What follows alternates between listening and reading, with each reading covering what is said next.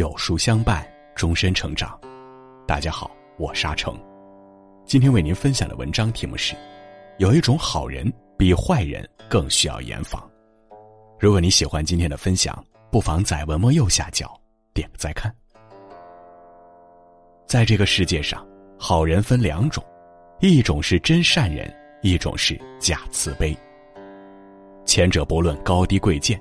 待人都有一颗慈悲之心，后者看似心胸宽广，却常以牺牲他人的利益来满足自身的道德优越感。他们最喜欢以善之名行为难之事，这样的人表面善良，实际却比坏人更需要严防。一，虚情假意的人，伪善假慈悲。泰戈尔曾言：“虚伪的真诚比魔鬼更可怕。”善良亦是如此。故意装出来的友善，不过是躲藏在高尚外衣之下的另一种罪恶。记得早之前看《简爱》，女主的舅妈就是一个极其伪善之人。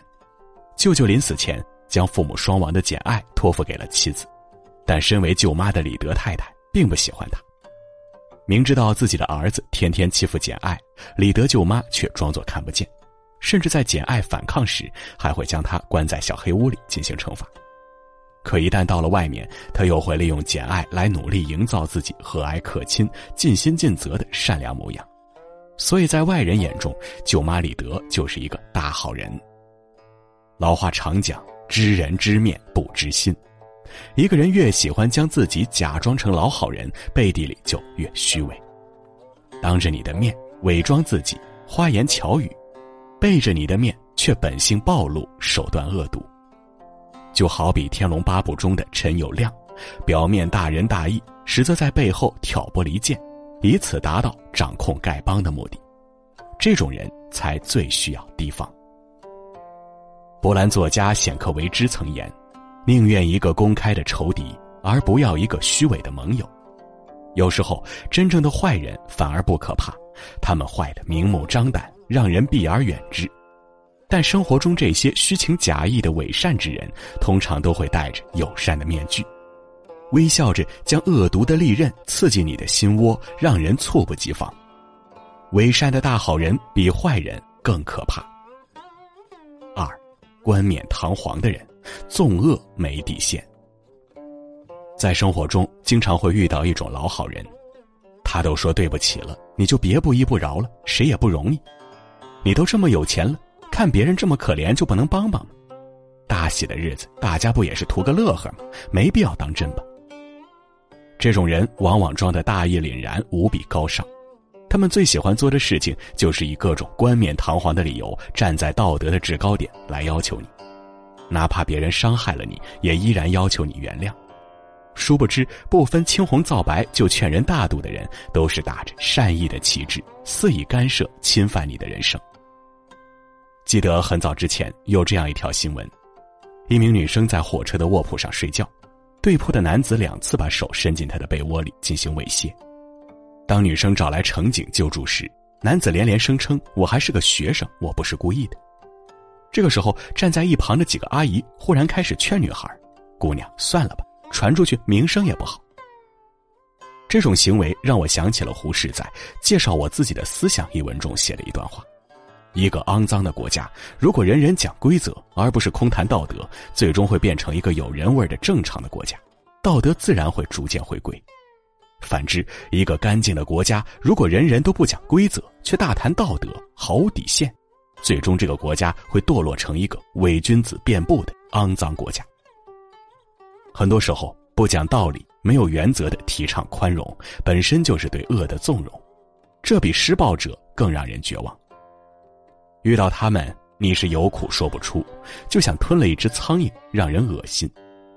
古语有言：“己所不欲，勿施于人；己所欲之，亦勿迫人。”真正的好人不会随意牺牲别人的利益，唯有伪君子站着说话不腰疼。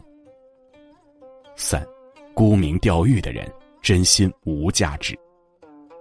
鬼谷子说：“施恩而欲要名结好。”如果一个人帮助别人，只是想成为别人的恩人，继而利用对方成就自己的名誉和利益，那么这个人一定不是真心。在小说《笑傲江湖》中，岳不群就是一个著名的伪君子，收令狐冲为徒，不过是为了提高自己在江湖的名声；收林平之为徒，只是想得到林家祖传的辟邪剑谱；主持江湖正义，其实是为了自己谋求霸主之位。助人为乐本身是一种美德，可是有人把它当成了谋取利益的手段，真心也就不再纯粹。生活中，这样的人最是薄情寡义。他们给予你小恩小惠，实则是为了自己收获更大的利益。平日里虽然很友善，其实骨子里不想吃一点亏。他帮助你，就是想得到好处。开始他嘴上不会说，可如果你没给他好处，他可能就会翻脸不认人，到处说你坏话。